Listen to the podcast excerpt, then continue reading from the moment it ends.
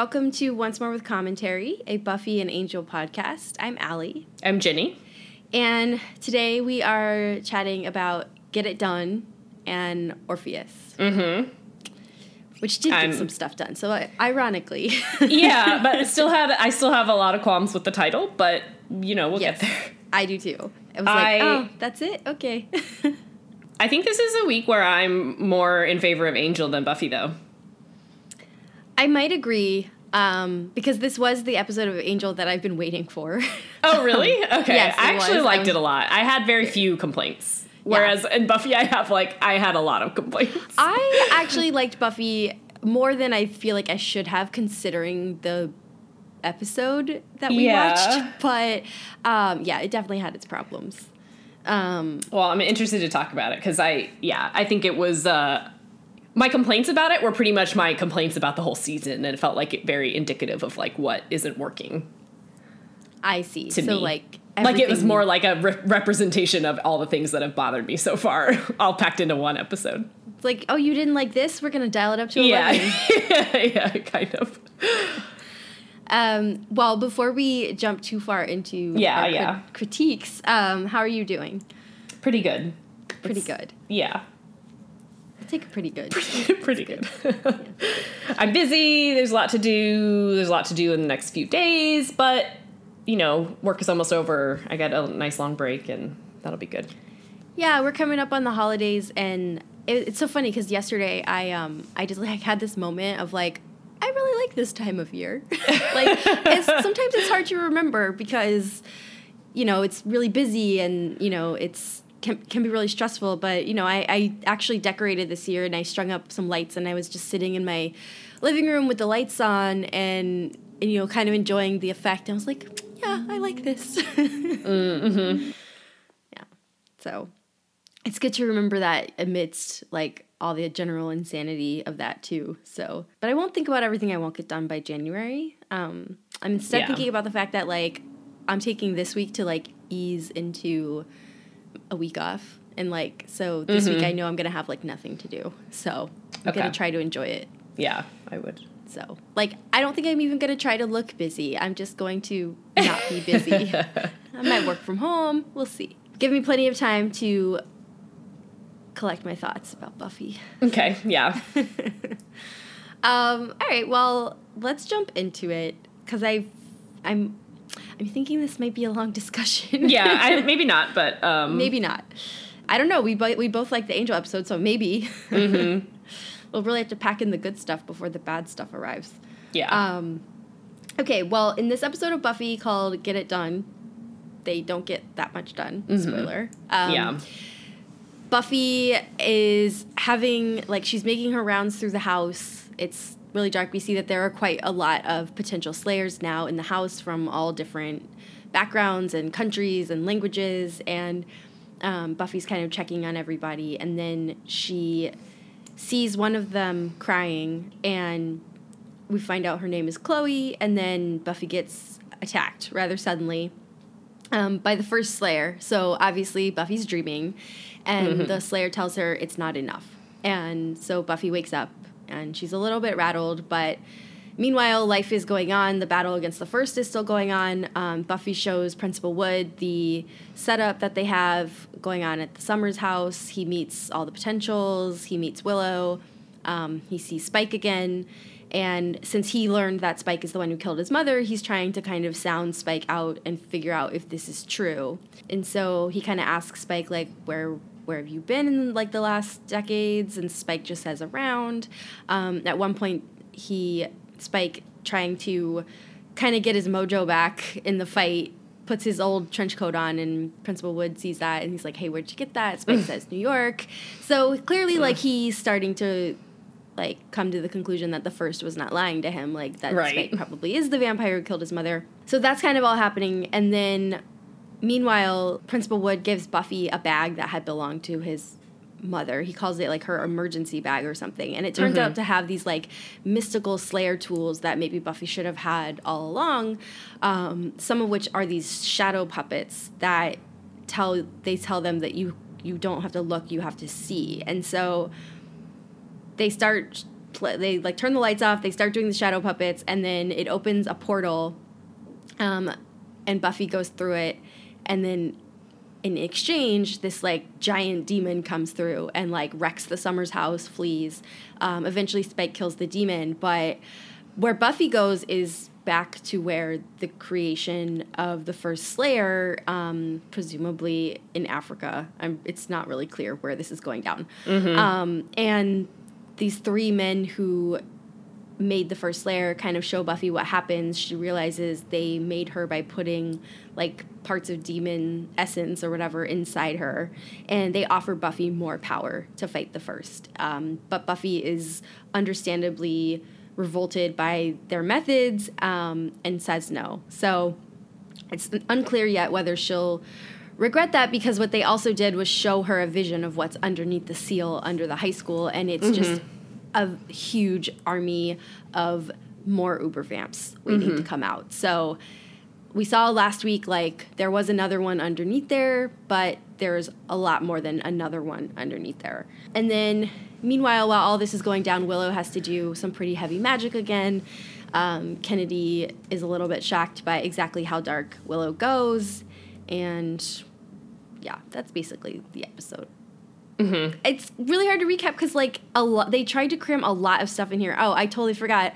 Buffy gives a rather uninspiring speech to Oh, everybody right. after they find Chloe, hanging in the in the bathroom because she Yeah. hung herself, and um, then appears in the well, the first appears in the form of Chloe, who's now dead, and tells them that Chloe was pretty easy to manipulate, and she can pick them off one by one and have them just kill themselves. And Yeah.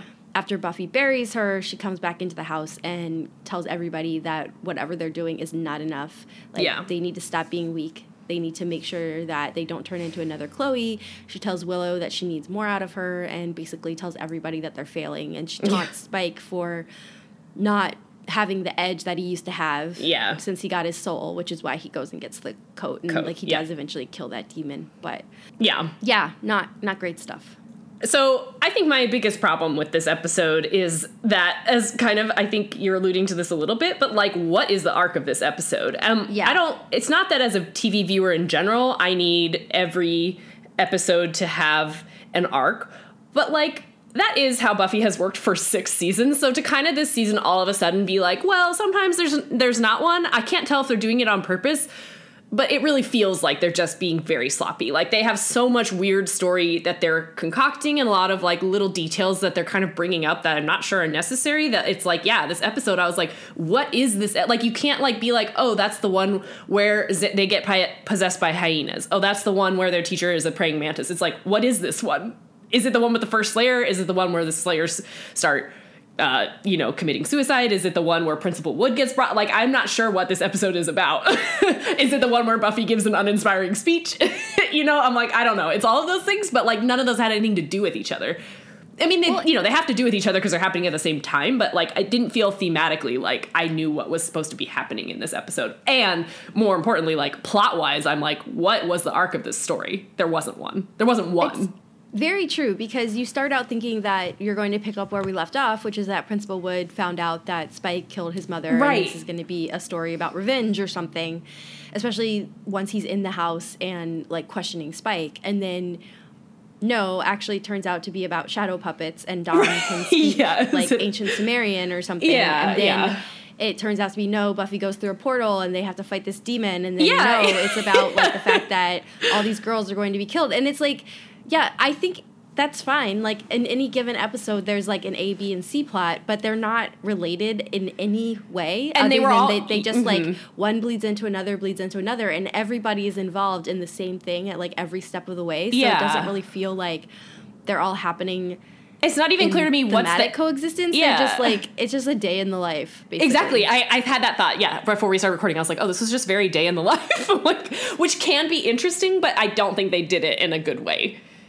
But I guess just overall, it is very like this season has been really meandering. You know, it is really, I think, emblematic of the fact that they've set themselves up against this really unknowable big bad, and it's really difficult to work that into an episode each week. So I think that they've really done themselves a disservice. I also yeah, I mean, I think they've done themselves a disservice in a lot of ways. I had another thought about that when you were giving the summary, but I forgot what it is. Um, I'm sure I'll circle back to it. But yeah, I just I think these episodes could be a lot tighter. I think they're making a lot of complications that don't necessarily add anything to it. And I yeah, I mean, like if this is the story about the first Slayer and Buffy figuring out what that was, I really think they should have put that more heavily in the forefront. It's like Buffy wasn't even the main character of this whole episode, but that was a really important thing that she did. I liked that story on its own, but it was really like buried in there. Like you were saying, oh, it's not normally, yes, there's an A plot, B plot, C plot, but in this one there were like five plots and they were all kind of equally weighted.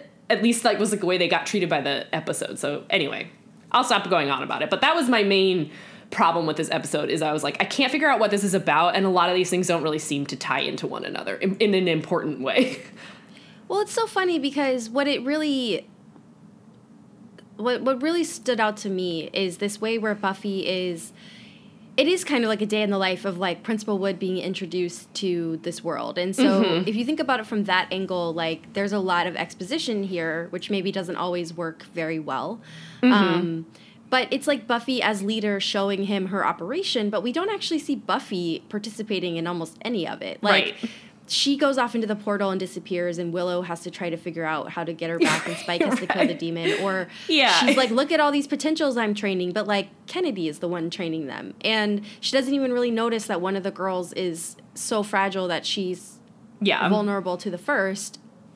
Not for the first time like you know there's just right. like too many to keep track of and buffy honestly doesn't really seem particularly interested in any of them. Yeah. And you know so then at the end when she's giving this speech I'm sorry, like, that was not the end. That was the middle.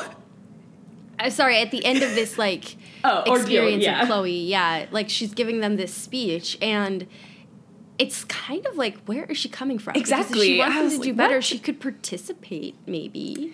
And I really felt like the only person who deserved that speech was Spike and maybe yeah. Willow. And I was like, it's fair when you say this to them. You know that these potentials don't know anything. And yeah, like I know I'll be annoyed when they, you know, boot Buffy in a few episodes, but right now she's really earning it. So maybe I am gonna turn around on that episode too. You know, I was like, man, this is not well, your that's best the thing leadership. Is like, that's like, what I really couldn't figure out. Is like. Is Whose the side point are we of this on? episode yeah. to like show how ineffective Buffy really is being, and right. like they're trying to do it by an ineffective episode? Like, are, is it really that meta? I don't know. No, but it's not because here. Okay, so here's the thing: if that was the story of this episode, this is the one where Buffy goes off the rails and is demonstrating poor leadership. Okay. But then we have her do this whole face off with these original, you know, we'll call them quote unquote watchers. Oh, that's mm-hmm, pin in that thought.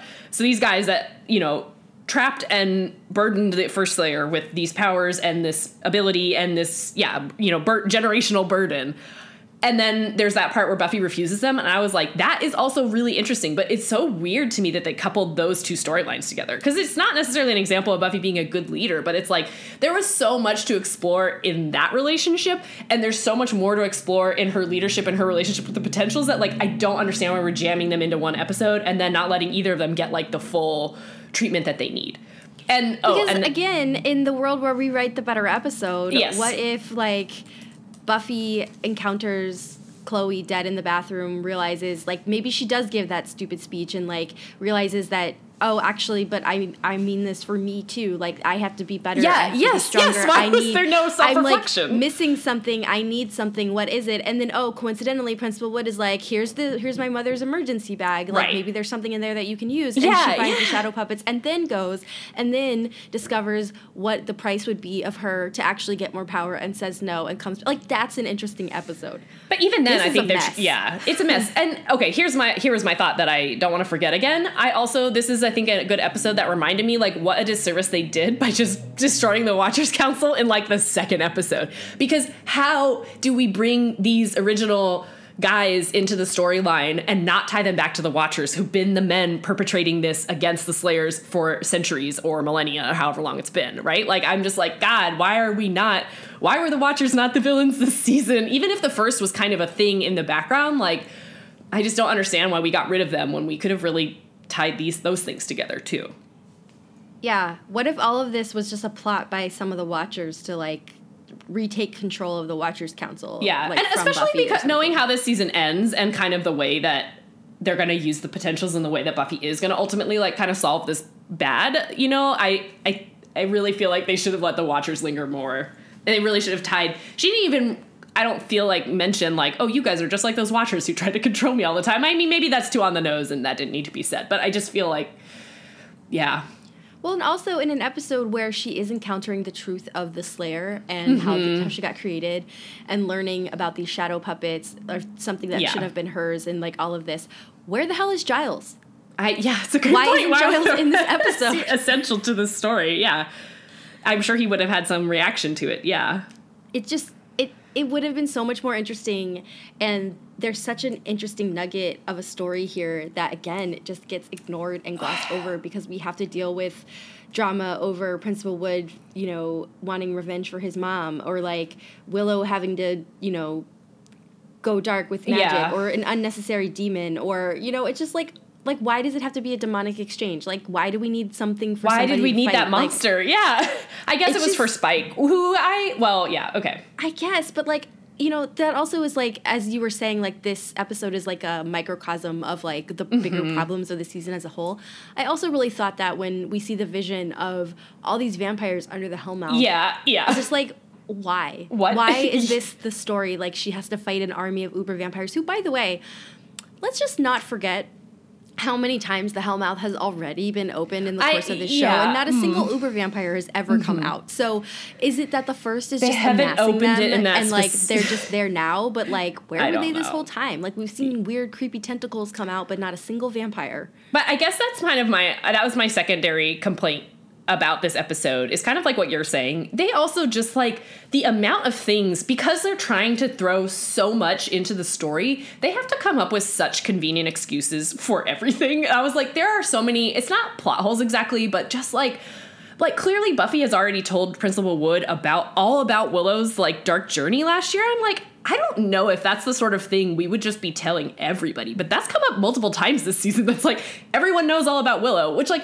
I'm not trying to say that they should keep it a secret exactly, but it all it does feel like they're being a little bit blasé about it. Like so that kind of bothered me. Also, I don't there is no way that I believe uh Principal Wood's mother's watcher let him keep that bag this whole time. There's no way the watchers weren't like, give it up. We need that for the next Slayer. Especially considering what was in there. I'm like, that's uh, completely unbelievable to me that Buffy didn't already have that. I'm sorry. Principal Wood did not just hide that for 30 years or whatever. I guess not been 30 years, but I don't know. I just I did not buy that. So it's just like you're coming up with these stories and then you have to find ways to ex- explain them, but it just doesn't make sense.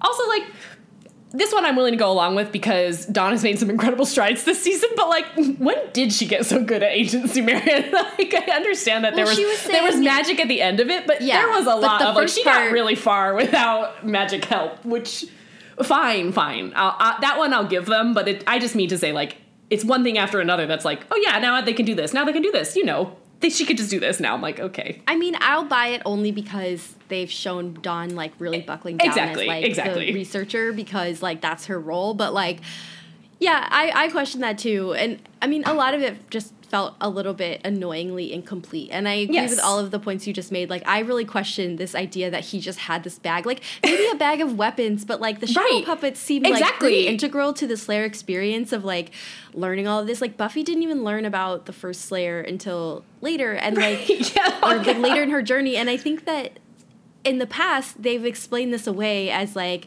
Buffy was different, Giles took a different approach with her, which is fine. Mm-hmm. I, I agree, I believe you. But there's some stuff that seems like really should have been brought up anyway. Yeah. Yeah.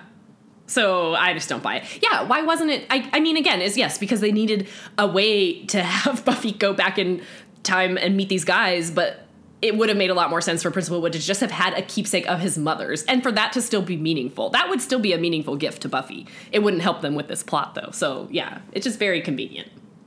Also, I, I don't buy for a second that Kendra's watcher wasn't like, oh, we're going to need you to see the shadow puppets at some point. point, And she wasn't like, where are the shadow puppets? Yeah, exactly. It just doesn't check out. So fine. yeah it's it's a stupid convenience that they're trying to make work i mean but like let's just take a pause for a 2nd we Mm-hmm. we're talking about shadow puppets that opened a portal like this Right. episode was a little bit It was bonkers bonkers. Yeah, it was. A- And, and also it was kind of creepy It was really creepy, and I guess that's the thing too. Is it's like they nailed a couple of specific scenes or a couple of specific moments I really enjoyed, but again, it's just like taking it on the whole, it didn't fit together. I mean, that Chloe storyline was super super dark, and And I kind of think Like, the it was shocking. they opened yeah, the door, that- you're it like, was really oh. I kind of wish they had again. It's like that could have been a whole episode, like letting giving that the space to like weigh on everybody. I understand not wanting to do that, but then don't put the don't introduce the storyline if you're not willing to go there. You know what I mean? Like it was kind of like oh, we all felt really bad about this for five minutes, and then the episode had to move on because there wasn't time to deal with it. And I was like, I just don't think we're giving this the kind of consideration it really merits. No, and you know, similar to like her dream with the first Slayer, which by the way, I like jumped so much when the the Slayer like came up and like tackled her because I was like, oh my god. Um, but like that almost got no attention either. Like Buffy Yeah. only mentions it later, and it's like I would think everything that they went through with the first Slayer, that having a dream about her would kind of make Buffy take pause for a second. Mm-hmm. Yeah. but it didn't. And and so yeah, everything just feels really jumbled and inconsequential, and the things that work really well just don't have a chance to contribute to like the larger whole because they're not really part of it. Well, either. and yeah, like I think, like I said, I kind of think that Buffy's speech was only should have really been aimed at Spike and maybe Willow, but like I did kind of get enjoyment out of Spike's little mini journey. But again, it's like it barely got any time. It's like by the end when he puts on his jacket and beats that demon, it did feel nice to kind of find a way to for himself to for him to kind of like make peace with where he's at now, but it just didn't get that much time. I don't know. So that's where I'm at. I yeah. But I did have a lot of time um, to read the opening credits and realize Mm. that most of the Slayers um, have first names only. Oh, that's weird. Yeah. Okay. Well, I, I, just that brought that up because that's like the lingering thing that stuck with me from this episode. yeah, Is that, oh, a lot of these actresses only have one name. The Lizzie McGuire one is one of those, right? I forget what her name is. Chloe. Was she Lalaine? hmm yeah, she is Yeah. Lalaine. Um, and I sorry that that's like a very random thought, but that just came into my head because I was thinking like, yeah, there there was a lot of time to like reflect on the weird stuff, but they don't spend any time on like the important elements. you know, and here, not that this is an important gripe, but I, man, I. I've tried to be pretty forgiving to almost everybody that has a bad and everything that has a bad reputation in this show. Boy, oh boy, is Kennedy just gets under my skin. I, I really, I've watched this before and not been that bothered by her, but like the way she pushes and nudges Willow and then is so aghast. I'm like, you are so insistent that she's just so young and kind of like immature in a way that I don't think Willow and the rest of their actual peer group is. This like insistence that you know her magical situation, the way that it affects Willow better than Willow does, is just like every time Kennedy talks to her, she's like, You should do it. You don't, you know, why don't you do blah, blah, blah? And then it's like when she does it and it has this really dark effect, I'm like, Man, everybody has been telling you this. I don't feel bad for you at all. It's so obnoxious the way she treats Willow, is basically my thing. I just don't like her. Yeah, that was a little bit I was like, I don't care. of an odd moment where it didn't really. I mean, I get that it would be shocking because maybe Yeah. she thought she was also like immune from Willow's dark powers and nobody is, and that's kind of the lesson. But I, she just clearly Yeah. hasn't given it any consideration. Like Willow has told her the things that she's done, and she just has not sunk in. And I just um I don't have time for that. I guess I do like Kennedy's fine as a character on her own. I just really hate her and Willow and the way that they interact with each other. So also, why is she still allowed like extra status than the other Slayers too? Because like she's in all the meetings and like she's the only one who's like watching the shadow puppets and like all the you know it's like I know I did wonder about that too. I think she is. Yeah, I mean they d- clearly have given her some sort of like minor leadership role, but I agree that it's a little bit like I don't know if she's earned that. I think we're just supposed to assume she's older and had more training than the rest of them, but yeah. maybe i don't know it it's a little bit strange and it feels like it's only there to make it like convenient for her to be in the room when some of this stuff happens Mm-hmm. and also like i was wondering too especially after i finished the end of the angel episode is what's equally frustrating for me is wondering if they didn't explore a lot of these interesting elements because they're waiting to do it when faith Right. gets there and Right. that annoys me too because I'm like, oh, so you can just shoehorn something else in there and Yeah. like make it more unnecessarily, Right. you know, complicated. So I do wonder if like this was just kind of like a breather episode because they knew, oh, Faith is coming, need but we have to yeah. give her time to wrap up her arc on Angel. I That kind of how it felt. Um, Sorry, just to go back to this idea one quickly though, I I am interested in the Principal Wood and Spike tension, and I think that it's it makes sense to me that they would wait another episode or two before making that kind of come to come to a head. But you know, we kind of talked. I mean, I think it was last week about like acceptable retcons versus like obnoxious ones, and I really, Yeah. I really do think that this like, oh, that's where Spike got his coat, which we have seen, but like turning it into something that is meaningful for Principal Wood. I did like that. I was rooting for Spike to kind of get some of his his kind of metaphorical teeth back a little bit, and I liked when he finally was a you know like that like his final scene. He's like smokes a cigarette and he's put his jacket back on. But I, I do also appreciate that like man, I can't totally enjoy that because it is a symbol of something really terrible from his past. But I kind of thought that is like that's like a cool. I li- I like the way that that story is coming together, which is like you are both like rooting, or you know, you can you could be rooting for Spike to like make peace with who he is now and get his teeth back and be a fight, uh, you know, on the side of good, but also like knowing that like it, it only has come this way because of kind of his story. I don't know. I just think that that's like a really nice like tight metaphor that is like coming together, whereas everything else is all over the place. Yeah, I would agree. I mean, especially in on the topic of obnoxious versus um, acceptable retcons. Yeah. Like we have a great example of the emergency bag in this episode. Right, but, right. um, but yeah, I mean, I I think I mentioned that their dynamic as part of like this annoyance I had with this episode, but I I, I am also interested to see how that story plays out because I do think that that is a good angle to explore of Spike trying to embrace a different future, but then having this really horrific episode from his past stick around to haunt him yeah. because you know he did do these things Right. that he might like he doesn't want to forget them and he obviously can't and now he actually feels bad for doing them Mm-hmm. but to have the real consequences like come back Yeah, and yeah. actually physically be there i think is really interesting Yeah, agreed. Um, so yeah I, and i don't really remember how that plays out so that will be good to to explore Okay, I'm sorry. I have one more question for you. uh, uh, you know, Andrew is only briefly in this episode, and again, he's basically just comic relief. But he does say he's making a funnel cake, and I felt like that was the weirdest thing somebody could be making, like in this particular household. Was that is that a normal thing to like? I was like, why isn't he just making cookies? Why is he making funnel Well, cake? No, that's not a like carnival like, food a- is not a normal what a weird just thing to be like, making. Cooking, and also the fact where he's like, "This funnel cake is kicking my ass," and. I'm like, What? "Then why did you walk away from the pot of boiling oil?" That's what I was. No, it requires to be fried, right? There's so many easier desserts you could be making, Andrew. I just don't understand. Yeah, why? Why funnel cake? I I don't know if that was a joke or not. I'm fine. I'm not criticizing it. It was just so weird to me. I was of all no, that gave me pause too. I was like, could be funnel making. cake, like, yeah, um, especially because there's no payoff. Like, I would have liked to Yeah, have seen whatever exactly. funnel cake Andrew would create. yeah. Okay. Well, that was very weird. I guess maybe he's just so inexperienced that he just like opened a cookbook and was like, "This is the one. I'll try." Not understanding that there's like levels of. um, I right. did also like his giant board. Yeah, I did. I do love Andrew. Also, like he he isn't their hostage. Like he's now clearly there of his own accord. It's true. Yeah. It's funnier, I guess, to introduce someone making a funnel cake as your hostage.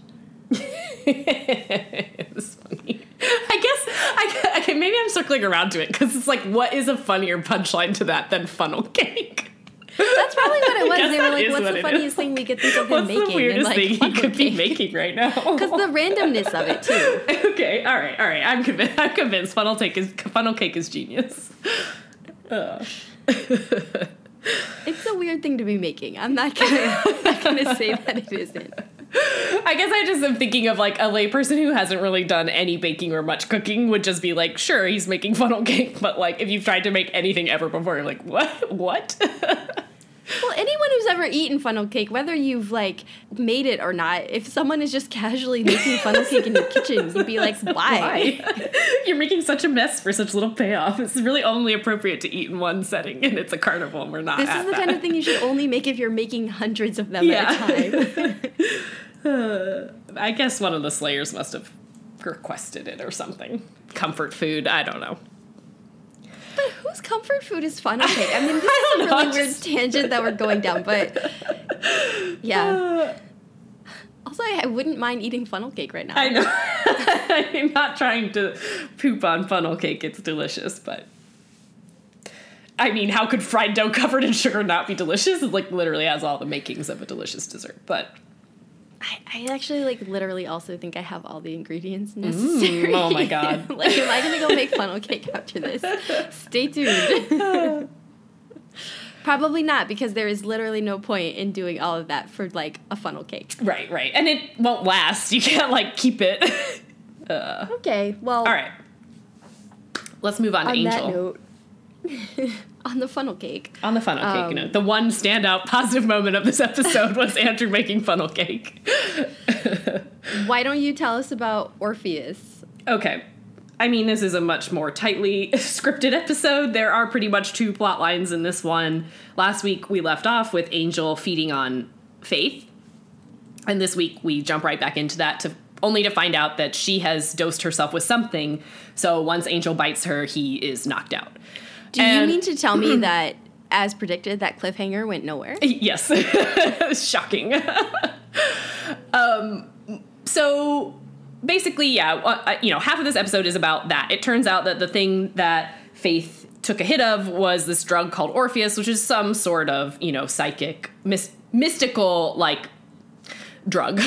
so it's not just like doing shrooms or something. It's like that, but then there's also this like, huge mystical component to it. And because both her and Angelus are very strong creatures, I think it's having an extremely strong effect on both of them. So they both are knocked out um, in sort of a coma state, but having some sort of weird shared dream experience. So basically, they're both dragged into hellish, uh, hell like uh, moments from Angel's past, basically. Then it kind of intermittently tortures either one of them. So first, it's they're going through um, Angel's life. Angelus has to watch kind of all these moments when and I'm sorry, oh god, trying to use both of their names is apparently really difficult for me. Angelus has to watch all these moments when Angel basically chose not to feed on people, and he's of course horrified by it. And Faith is there, you know, kind of goading, not goading him, but like, you know, being like, yeah, see, this is what you really are, and this is blah, blah, blah. So they have this kind of whole drama thing. We see Angel save a puppy, we see him give it, but then we see him give in in a moment of weakness when, um, uh, like shopkeep is murdered in a robbery and uh, angel decides to feed on him after he's died um, so you know basically there's just all this back and forth eventually they sort of they do run into uh, new york angel who's feeding on rats who has a little face off with this mystical angelus spiritual dream angelus and they go kind of hand to hand Meanwhile, Faith is kind of dying slowly in the real world and then kind of increasingly in the dream world, but by the end of it, she and Angel help defeat Angelus. But sort of because this other plotline is also going on, which is that Willow has come back because Fred finally had a lick of sense and called the only person who's um, ensouled An- Angel before. um, so Willow comes to try and help them figure out how they can possibly restore Angel's soul, even though they don't know where his soul is. They don't know where that vessel is that has it. Uh, and least of all, do they know that Cordelia has it upstairs in her bedroom. Um, so, yeah, Willow comes. She has a conversation with Cordelia, who obviously no one still suspects of even anything at all. Um, and Cordelia accidentally gives Willow kind of a help, you know, just says something offhanded that actually leads Willow to kind of crack the code of like, oh, I know how we can figure this out. We don't need to know where the uh, soul actually is, but we can still free it and then reinstall Angel. So, um, I mean, that's pretty much it. Willow is off accomplishing this, but because Cordelia knows what's going on, she keeps trying to fight with Willow mystically to prevent her from from finishing the job um, she kind of throws all these different things at her, but at the end of the day, it doesn't work, mostly because Connor is so worried about Cordelia that he runs up to her room and distracts her at a pretty crucial moment. And so Willow is able to break the vessel that had the soul in it, and then they're able to restore Angel's soul at the very end. Kind of as an important, I guess, C plot is, you know, Connor and Cordelia are still having a really awful relationship, Cordelia continues to manipulate Connor, and at the end of it, because she kind of realizes what's gonna happen, or just as a failsafe, maybe she convinces Connor that he needs to murder Angelus before his soul can get restored, and so Connor does try to do that. But yeah. So at the end, Willow leaves, and then lo and behold, Cordelia descends down the staircase and says something that's supposed to be threatening. So aside from the ending and pretty much All the Cordelia. well, I don't want to say lifting Cordelia out of the episode entirely No, because no. there is a bit of fun to this dynamic of Willow fighting an enemy that she Yeah. doesn't know is right upstairs Right. and sadly indicative of how amazing this storyline maybe could have been. right. Um, Agreed. Mhm. And then it ends on this like super Terrible- hokey, like dramatic reveal. Yeah. Like less said about that, probably the better. Although we'll have to talk about it. But um, yeah, I, really liked this really episode. liked this episode. Me too. And I, you know, I was. Uh, it's not that I want to say I'm surprised, but like, man, bringing Willow into this dynamic really was like a shot in the arm that they needed. Like, it allowed everybody like we don't have to pay attention to kind of the asinine dynamics that have been brewing among the angel investigations people so much as like get to just see willow react off of everybody and kind of bring out just like the best parts of them like as a viewer not necessarily like bring out their best sides or something but i don't know yeah i really liked it i thought willow being here was really fun I mean, everything about her her interactions with them was delightful. Like her Yeah. kind of hitting on Fred and then getting a little bit like scared She- off by yeah. Fred's like you know like Fredness and then Yeah. being like I'm seeing someone Yeah. and also like her interactions with Wesley like Oh my she's God, like kind it. of flirting with him which is like fun on a meta level but then also like fun because the last time Willow has seen Wesley was like he was this buttoned up suited guy at you know yeah graduation. But she calls him the Marlboro Man. She saw him when. No, she did. I guess she's been on the show before. Once, but, yeah. Um, like she hasn't really seen him since his transformation, and I kind of liked her teasing him about like looking like the Marlboro Man or something. And then I was like, hey, he kind of does. yeah and i really liked Um, them kind of bonding over you know this darkness and he is like oh sorry i know mine's not as extreme but she's like yeah but i mean like we could still talk about that like i, I don't know it's so nice for him to be able to talk about that part of his life which is huge and important but he can't talk about with anybody you know or because nobody to on talk- this show talks yeah to each other. refuses to Yeah, talk to no. anybody about it so They have to literally import someone Yeah. for Wesley to talk to. And but it's great because everything about that scene was fantastic. And also I think because Alyson Hannigan and Alexis Denisof Yeah. are two of the stronger actors. for sure like, yeah it was just so natural Um, and so fun it was I was just like I'm just gonna rewind and watch this scene a bunch of times, and like her interactions with Fred were really fun. they were so cute Like, yeah and, I- and also like like a lot like we said when Faith came in and kind of like took charge. Like Willow kind of did the same thing where she was like, okay, this is what I'm gonna do, and she was just like running through all the options. Um, and even when Cordelia is trying to fight back and like makes this scary head show up, like it like Willow's like ignore it, it's fine. Mm-hmm. Like she just is not being swayed from her mission, which is to restore Angel's soul. Yeah. And I mean, I had some questions like. Where did she get an orb of Thessala? yeah Because i know it used to be really difficult to, like, get now they're very easy to and find I thought that was kind of the whole thing, like when they had to call that shaman guy because they couldn't find us an orb. Well, I think we could. I will let that one go only because now Willow has these major coven connections. If anybody But knows, it would have been nice if they had said something Yeah, like that because I was like, true. I was like, this kind of undercuts that entire episode like three Yeah. episodes ago. Well, but okay. But also though, even like they kind of made a joke about it, but I was like, it's ridiculous that nobody thought to call Willow before this moment. Like, like even when she's like, next time, uh, call me before you do this. I was like, I, it is ridiculous that nobody suggested that previously. Mostly Wesley or Angel. Like, you guys both know better. I get why Cordelia didn't, but it was just sort of silly. I was like, yeah, this should have happened a long time ago. I mean, it is great that Willow can come in and save the day, and there's a nice little button on it that you know, coincidentally, she can be like, "Hey, Faith, like, We come need with me. you." We need your help." Totally. Like, that's fine, but getting there was so painful. Yeah. Um, so I just like really enjoyed this episode as like a contained entity, I agree. but. I, I just like I got real I, I almost got angry because it was so good because I was like why haven't you been doing this the whole time? I know, I know. Like, but it is very why telling. I- five episodes with An- Angelus like Yeah. doing nothing? I think it's really telling though that like they can't shake up these weird character dynamics that they insist on without bringing outside characters in. Like the only episodes that have been kind of fun was once now that they started bringing Faith in and now that they brought Willow in. And it's like because seeing Faith interact with Connor is like finally somebody without some seriously twisted dynamic with Connor gets to like have a conversation with him and that is really needed. And like yeah, I just kind of all the things we already said, but it's like it is a shame that like they just can't seem to do it with their regular cast. You know, it's funny. This is making me wonder. Like because we talked about this a little bit in Buffy with the Spike and Buffy storyline of the show kind of writing themselves into a corner. Mm-hmm. And I wonder, like, I'm thinking about this now, like this episode, and even the ones, the first one where Faith showed up too, like, they're two bright spots in this, like, pretty terrible season so far. And I just find myself wondering if the show has written itself into a corner entirely that Mm-hmm. it can't really get out of because it's spent so much time trying to mine drama out of bad character inter like Yeah, dynamics, like yeah. dynamics that now they can't write a show based on people who hate each other and don't Right. ever talk to each other Right, because how right. do you have drama and stakes if these people barely seem to care about each other Yeah. and they've never really done a great job of tying them together on the mission or even with a leader because Angel is so like whatever the story that week needs him to be that Yeah. there's no consistency and so they've written themselves into this corner and now they're trying to use it to like punish one of their best characters Mm-hmm, so that's great but i'm thinking about where this goes in the next season and i wonder if like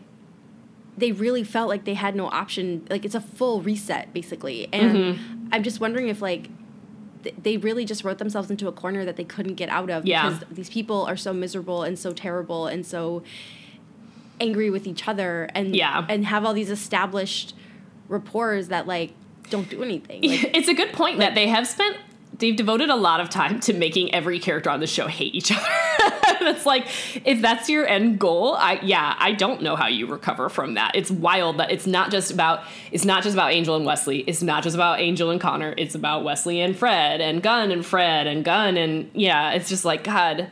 And also poor Gunn has gotten like so sidelined. He's barely doing anything. It's like you're not doing him any favors, but Gunn is weirdly sidelined. Cordelia, we talked about before, is definitely sidelined. Like she's I mean, it is she's weirdly at the center of all of this, and yet Cordelia is, Is like totally- nothing. yeah. Like she's just upstairs, and everybody's like, "Yep, that's fine." I know. Like, I mean, I was very it, that was that stuck out to me a lot. That they are like they come in, you know, the beginning of this episode with Faith and Angelus in hand, and they're like, "Go get Connor," and it's like nobody even asked what Cordelia is doing. And I get that they think she's injured, but it is it is wild to me that she's been there this whole time, literally up a set of staircases, a staircase, and nobody has checked in on her or even really asked Connor for like real update, you know, meaningful updates. So yeah, that I, still have a lot of issues with the Cordelia thing. I think the other the my big critique of the Cordelia storyline in this particular episode is mostly that you know, kind of once again they've like because they've not clued us in on still to this point like on exactly what is going on with Cordelia. We know that she's the big bad, but we've got no explanation for like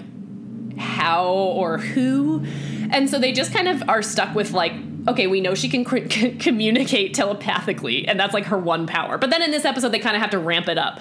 So she has more magic. But it's like, it just is so sloppy that they've clearly left the door open so that they can do whatever they want when it's convenient. But that's so frustrating to just be like, I, I understand wanting to have this twist, but even now that the twist has more or less been revealed, it's still so imprecise that it's like, what can she do? And like, can you just give us a little more answers? And it just feels like they're being obstinate about not telling us things at this point, you know? Like, it would be better served for us to know more. And it's a it's a huge problem because I'm like listening to you kind of describe the state of things, and I you know, it's so interesting to like kind of listen to it like rolled up that way because then it becomes really really obvious like that there's a story here that they've written but it has no why behind it Yeah. like there's Yeah, literally it's just- it's so surface level like cordelia's the big bad cordelia's doing all this Yeah. but like she How? is but she's literally like it's like she's going through the motions of doing these things but we have not spent any time with cordelia this season like she came back from being you know a higher being she's really rattled nobody knows what like she doesn't have any memory we get her memory back and then immediately all of this other stuff starts happening so Yeah. we have no idea if like this is cordelia if like something is she being controlled? is happening Is- because of her time as a higher being Right. because it's it's literally like a whole other character with like Cordelia's face. Like Yeah. we it's not Cordelia as we know her. She doesn't have Cordelia's personality. She doesn't do anything remotely Cordelia like. She's just the big bad who happens to be played by Charisma Carpenter, Yeah. and you're, you're and they're calling her Cordelia, but like there's literally nothing behind it to clue us in as viewers as to like what the hell is going on and why this is happening, and it's extremely frustrating Yeah. to watch because. It could be really interesting. It's always really interesting when one of your main characters becomes your big bad. Right, Like as they just did that on Buffy, and we knew exactly why because there was time spent building all of this up. Yeah. But like, it's like they're Well, they're and- spending no time building up the story. It's like it's almost like they want to write this story, but they don't want to like spend the time on Cordelia to even like give I mean, her and- the like yeah. courtesy of writing it in a comprehensive way. And that's I the mean, part where was, it's like, clear that they're being sloppy and maybe they were scattering, but it really is starting to feel punitive. Yes, and that's the thing is like I don't know if it's punitive, but it feels that way Yeah. because it's like why what other way could you possibly write this way and to think that, literally have "Yeah, her in another great, guys." room. She's literally not filming with the rest of the cast, right? She's only had screen time with Connor. Was that because of scheduling? Maybe, but it feels like you could have done something differently. I will say, so in the effort of like, overall, I did like this episode. What I did think actually really worked about the Cordelia storyline in this episode, not how they've. I don't want to give them credit exactly, but I do feel like it did finally make sense to me why if this you know whatever whoever or whatever cordelia is now why she would have slept with connor or rather preyed on connor because he is i was kind of you know like i've been getting so frustrated with him for like why aren't you telling the rest of the group about this? Why if you just said one thing to them it would give them a tiny breadcrumb that they would probably latch onto but their dynamic was like so disgusting and abusive in this episode, which I'm not trying to say is a good thing, but just that I really understood how much she is is manipulating him now. And I think they've really taken a lot of liberties with that, right? Because like even to your point, like when Cordelia first came back and got her memory back, there was not even knowing now and thinking about it, there's not even a hint that she wasn't herself way back then. But if I am, if I give them the benefit of the doubt, or if I would just go along with that logic, and she was this evil thing, I can see why Connor is the one that she would pick. And it was really hurt. It was really hurtful in this episode, I think, to see you know to watch it play out. And I, I mean, I've been feeling sorry for Connor for a while now, but I really, it really just did hit me over the head that like that is a good strategy. He is the one who's like he doesn't really trust everybody still, and they don't really trust him. I actually do buy that, you know, somebody has roped you into this relationship with them and they're confusing you a lot. And he's so young and so inexperienced with this world that he can't see his way out of it. So I guess I'm saying I did actually buy now that he wouldn't have confided in the rest of the group and that at least it, from that angle, her plan makes sense. Granted, I still don't really know what her plan is, but if your No. plan is to get Connor to do your bidding and to maybe you needed his sperm, or maybe I'm unclear on that part, it does make sense that he's the one that she would prey on. It totally does, and it, it also has the added benefit of kind of being the only way I could see them rehabilitating that character, like Connor, you mean? Where, yeah, Yeah. where Yeah. you're like, oh, Oh. I feel so bad for him. Totally, Ergo, yeah. I forgive him for locking Angel in a box at the bottom. No, it's tr- it is true because I haven't thought about that in so long because I'm so busy being Yeah. so worried about I how mean- manipulated he is. I mean, to be fair, he's been manipulated his whole life, so I, I am, Yeah. I do, I, I'll forgive Connor, but, But it it's so funny because like you you know you're I wouldn't even I didn't even really notice it, but you're totally right. Like he is the only one that Cordelia is ever in a room with. Mm-hmm. Um, so that must have been really lonely to like film. Yeah. As an actress, usually used to being part of an ensemble is like you're filming all this stuff like kind of tucked away, and then also like that really stands out once Willow actually goes in the room and says hi, and they have this little, you know, reunion conversation and. Cordelia does seem like her old self, like because Willow's like, "How you been?" She's like, "Higher power," you know, like like she says it in a very Cordelia way, and it's like the only time in this entire episode where she sounds like Cordelia. Um, and they're not even really clear as to whether she's supposed to be like putting on a show. Like like that's Right. how, that's how vague all of this is. Is like we just really don't understand like how much of this is Cordelia is something else. Like I don't know. Like that was really frustrating because I had this like great scene with them, and then it's immediately ruined by Cordelia like gripping a knife. Under yeah, I know, But- so silly. I was like, what was your plan? You didn't have a plan. yeah.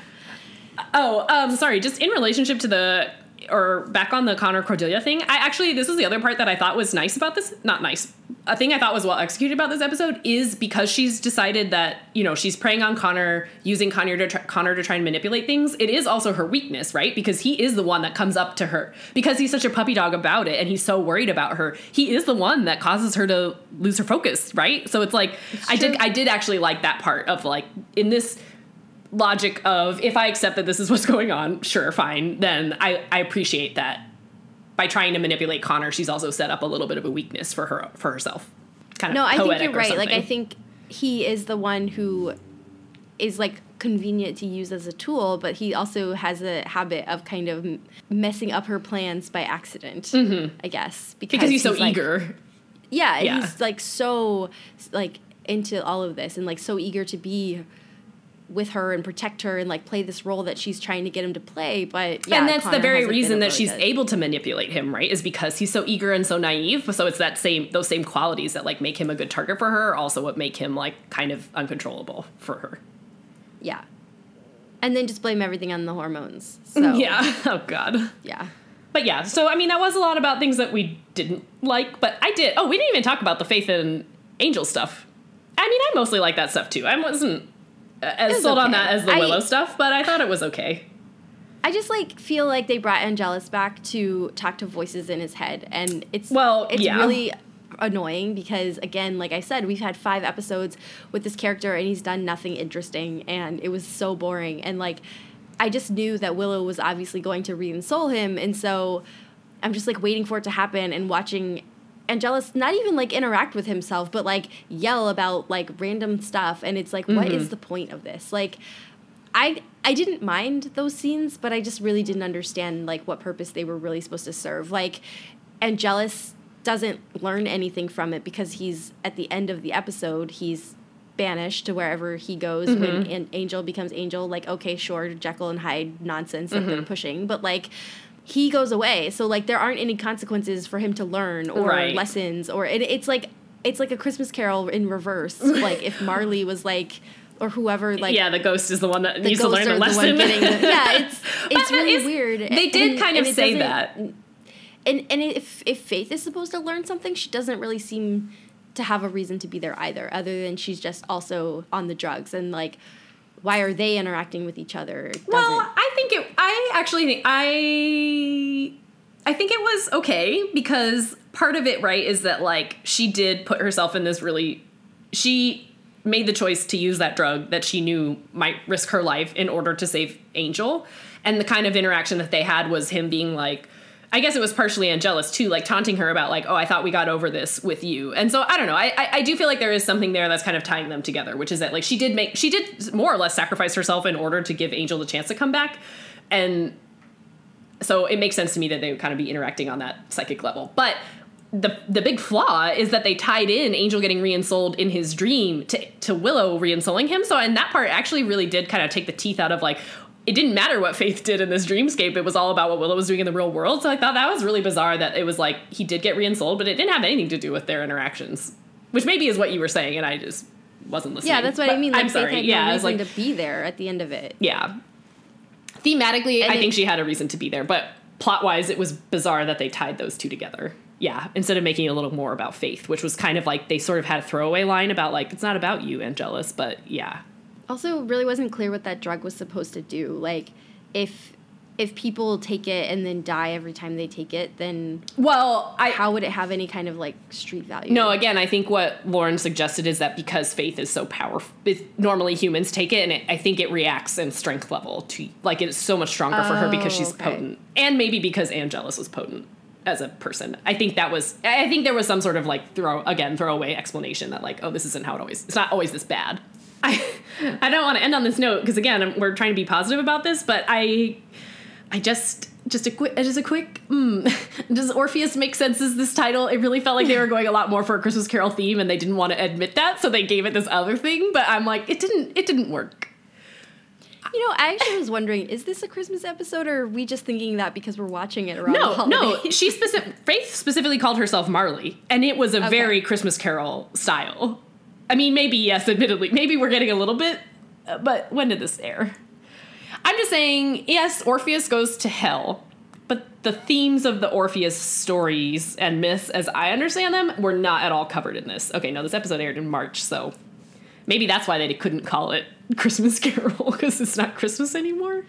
well orpheus was the name of the drug I know, but I'm just saying, like, so like that's why they did that but they Yeah, just always I come up with these big myth things and then don't tie them in at all. I'm like, don't just use words because you think it makes you sound like you know things. They But this, but this mean- isn't new. They're just very lazy about I their know, titles. Like have they're like, you know what? I want to call this episode this. Make it work. Exactly. Like, okay, we call the drug that. Great, done. like what? Orpheus does go to hell to get his wife back. That's the myth, or at least the sto- the most famous story about Orpheus.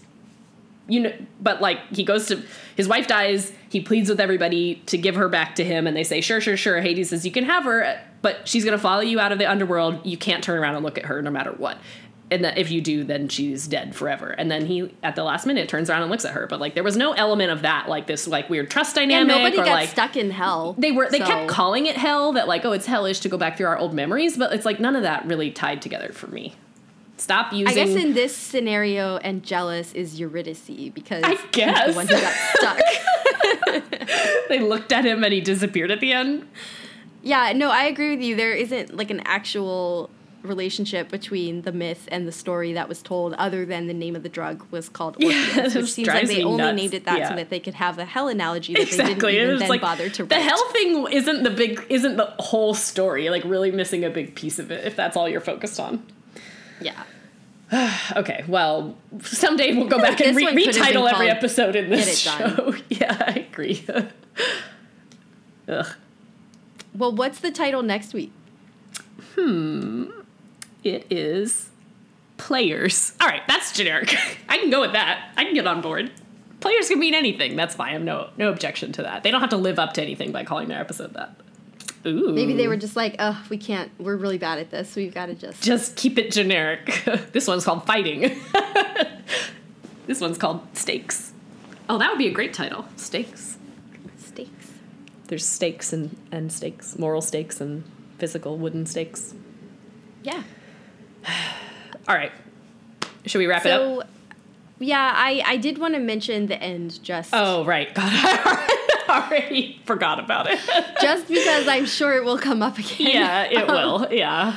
We can talk about it more next time, as I'm sure it will be a bigger part of that episode. But yes, Cordelia reveals herself to not be the big bad, but to be pregnant. And it clearly is somehow a last ditch effort on her part to try to manipulate events the way she wants them to go. Mm-hmm.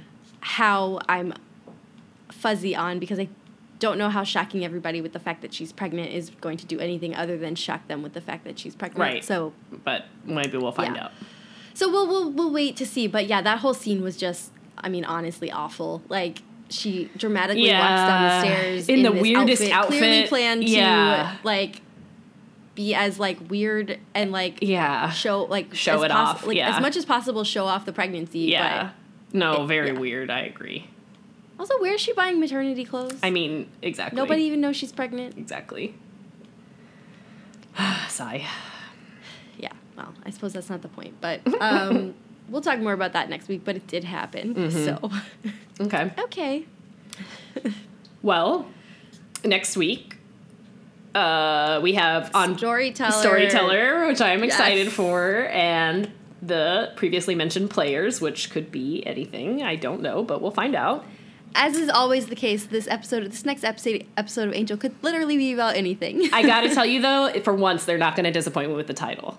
I'm fine. Call your call your episode players all you want. I know already said that, but I'm just saying I won't have that gripe next week. I think if I'm if I'm just like placing bets now as a player that it, sorry that was lame um, that it's like Cordelia revealing her plan and they're all players in this Mm-hmm. Game. plan. Yeah. Yes. Yeah. Fine with me. I accept. Yeah. So we're gonna talk about those episodes and then for now, do you have any pop culture for us? Hmm. no, no. Wait. I, you know, no. I wa- I've been watching a lot of those like bad Christmas movies, and it is bringing me no joy. I have to stop. I had to stop one yesterday. I was like, I can't. I'm not. I'm not even hate watching this. I just genuinely hate this so much. I don't know why I'm torturing myself. so don't do that. If you're not into it, don't force it. It's not going to get any better. Which ones did you watch? Well, we watched Royal uh, Christmas Prince and then the one where they get royal wedding or whatever. Both bad, awful, hate them. I don't know. I couldn't tear myself away. Though. Ugh. I'm not watching the third one. And oh, we did watch. I did watch the Knight before Christmas a little bit. Bet that was a little bit better. I just I guess I just like Vanessa Hudgens more than I like those other generic actors. She's got like a little bit more to her or something, but it was also bad. I was paying less attention to that one too, which helped. Um, I tried to watch one yesterday on Hulu called like a Cinderella Christmas or something, and I was like, I literally I, hate this so much. So that's the Wait, one I that's the one on. I was telling you about with um. No, no, oh, what was his name? It's not that guy. Oh, I think there's another one. I th- also there's a lot of them that have the same name. It was not the one you were telling me about because that guy wasn't in it. But I think I did see that one. You watched it on Hulu So- or you watched it on Netflix? It was on Netflix. Yeah, I know. I was But watching it. I was watching one on Hulu. Cinderella Christmas or something. There is a Cinderella Oh, it's story. a Cinderella story Yes. Christmas. Because I saw that thumbnail and I almost clicked on it, but this was a different one. I would highly recommend it because it's it's a musical, okay, that might be better. um, or it's like almost a musical. There's singing. There's a lot more singing than I thought there was going to be. Oh, um, and it- this is what I was telling you about, where the guy's name is Nicholas Wintergreen or Winter Garden or something. Oh, and that girl was in that bad other Netflix rom com with the guy from All the Boys I Loved Before. Like the perfect date. That's where she was Mm-hmm. from. Okay, I could not figure where else where I had seen her before. Mm-hmm. Okay, um, okay, maybe. yeah, it. But I have to I stop. have I have, to stop watching them. I can't do it. It's not a recommendation. Don't do it. Well, if it's not clear, I've also been watching them. I I feel like the level this year is like so it's not like they're usually good, but I feel like this year they're just like exceptionally bad. Like I know Um, it's like become so meta, I did, but I I watched the third Christmas Prince one, and I had to watch it in like two installments. I was like really bored, like I couldn't keep going. But then I went back and rewatched the first one and the second one, and I mean they get measurably worse as they go along. But like there is something weird about the first one, how it's like arguably, I mean it's like objectively terrible, but like. You, you can't stop watching Yeah, it. Like that's yeah. that's the magic of the Christmas Prince. right, I guess so. And they have not replicated that. I have not found my new version of Christmas Prince. I watched A Knight Before Christmas and hated it. And that was the Vanessa Hudgens one, right? Yes. Okay. I think half watching it was the way to go. Um, I'm not giving this too much thought. I walked away every once in a while, came back. Yeah, sure, sure, sure. Whatever. yeah. yeah. So I had to find one to watch today to Ugh, God. also not enjoy. I know. I- yeah, it's like why do this to myself? I don't know. But, why you know, it's, because the Christmas movies that I really enjoy watching, I want to like watch with my family when I'm home. So I'm like saving them, but it's like then it's just torture because you're trying to find something that will like marginally bring you into the Christmas spirit. Also, side note, we did watch one called The Christmas Spirit that was about a ghost. oh wait, wait, that's the one with the the one the ghost at the end. uh huh, the rum runner from Yeah, the 20s who's a one. ghost. Yeah, actually, don't that, don't I didn't definitely hate that one as don't much watch as some of the other Christmas ones. with a View. That one is awful. Oh god. Hmm. Um, there's like no story to that one at all. No, I did watch the Spirit one. I, I didn't like it, but it wasn't the worst one that I've watched. you should watch the one with the magical advent calendar. No, I'm not watching anymore. I'm pretty sure there are also two Christmas calendars out this year. I think one is Netflix and one is Hulu, just like this Cinderella business. Like, I don't know. Well, the Netflix one is from last year. Okay. Well, That was okay. Yeah. So the other thing is that I'm gonna see. Okay, I don't really want to get into this, so I'll keep it brief. Um, but we did watch Oh, the. we're already in it. no, no, no, no, no. I'm cha- oh, shifting gears.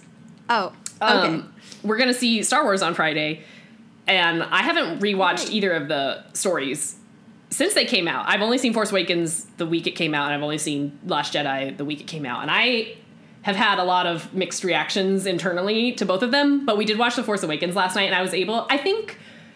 I'm definitely the sort of person that like I my expectations get really convoluted and like will distract me from what's going on. I think having a few years to like remove myself from it, I was a I watched The Force Awakens and like had a great time. I enjoyed it.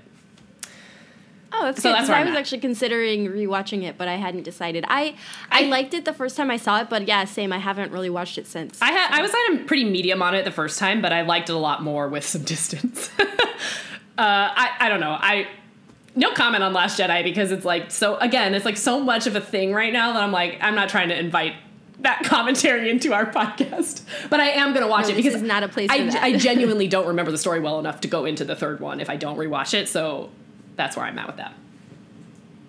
Anyway. Do you have recommend? I feel like you gave your recommendations in there.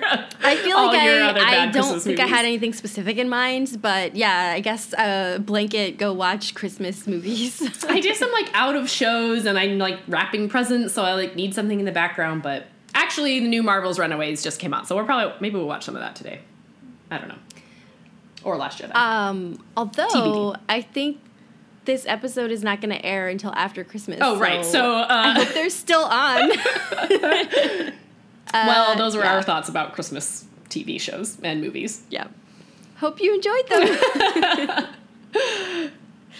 uh, what team are you on this week? God. Team Willow. Team Willow, yeah, you're right, for sure. It can't be anybody from Buffy, No, no, no. except Willow was Willow also in like that. herself on Angel. Yeah. So I'm counting her in that camp Agreed. this week. Uh, cool. All right. All right. Well, we'll be back after Christmas, Mhm. which is a little too late to announce that, as this will be airing after Christmas. Well, hope you had a Um, good holidays and New Year's, etc.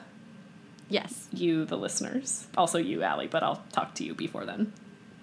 Wait, is this actually? Oh no, this airing- is before New Year's, so This is airing. The thirtieth. Yeah, I was like, what? Wait, when is this airing? This will be airing the last. It will be our last episode of 2020, 2019. that's true. Okay. Uh, also, December 30th, still acceptable time, I think, to watch bad Christmas movies if you really needed to. I mean, yeah. Uh, clearly your we didn't plan Like all your decorations are still up. It's still Christmas. I think so. until New Year's, it's vaguely acceptable to carry on. I think Christmas as a holiday, more than any other holiday, like lasts a week.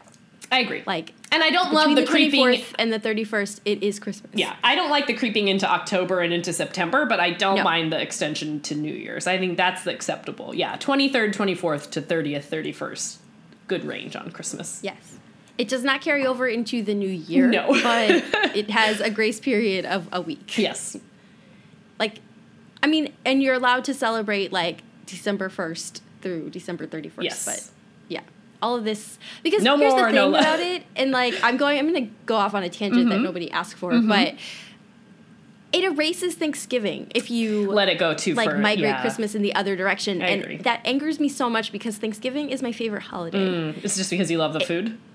Yes. Yeah, that's But fair, it's though. Also is the one good. where I feel like you usually are with family. Like like I feel like even more than Christmas, people make an effort to Hmm. like be around family for Thanksgiving. And to me, like I just really like the feeling on Thanksgiving. I and see. if there are Christmas decorations up, what is the point?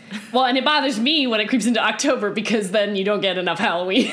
No, exactly. yes. Stop stealing from the other holidays. You got plenty of time. You get a whole month. It's all you need. And it's so not fair to anybody who doesn't celebrate Christmas too. right. So, That's true. like we're subjecting these poor people to like three months. Come on. It's too much. I don't even want three months and I celebrate Christmas. Mm-hmm. Also, it kind of like sucks all the like novelty out of it. If you're celebrating Exactly. it It for a doesn't solid mean three anything. months, like by the time it gets to be Christmas, you're over it. It's just like how Paul Hollywood gives everybody handshakes all the time now, and it just doesn't mean anything anymore. so I will I will say that I did not expect to enjoy the new iteration of Bake Off as much as I do. But I agree with you that Paul Hollywood gives too many handshakes, and the show felt way overproduced this season, and I did not enjoy that. I'm still not caught up, but That's I will. It, it, I guess yes. I hadn't watched it until recently. I'm at least. It's good enough that it's like still basically filling the hole left by by Bake Off. like I still need Bake Off in my life, and if it has to be under this new iteration, it's still it's still good. It's it's not as good to me yet, but I've only I'm not even finished with one season of the new cast, so I'm willing to give it some time. They've really grown on me. Noel and Sandy are actually really great. Okay. But yes, Paul has become unbearable. It's also, I mean, this is the one that I'm watching is the first season with them all, so I understand like growing pains. You know, you gotta get, you have to find your connection and your rep, um, what's that called? I almost said repertoire, but I mean repartee. I think yes. But I think the cast that season is pretty good. it is. I really like Liam, the young, the young one. I mean, I always root for the young people for the most part because it's like cute that they have like you know 18, 19 year olds, but I like him a lot. Oh yeah, he came back for one of the Christmas ones. Mm-hmm. I should watch the Christmas ones. Yeah. All right. Um. Okay. Well, Got real long at the end there. yeah, that we- went a little bit longer. Um. So I guess yeah, we'll we'll chat next time. Yes. Okay. Okay. Bye. Once more with commentary is produced by me, Allie. And me, Ginny. Our theme music is from the album Rockingham by Nerf Herder. And our podcast logo is by Ryan Cooney. You can email us at scoobies at oncemorewithcommentary.com with any feedback, questions, comments that you have, and find us on Twitter and Instagram at OMWC Podcast. You can also find our most recent episodes and any show notes at oncemorewithcommentary.com.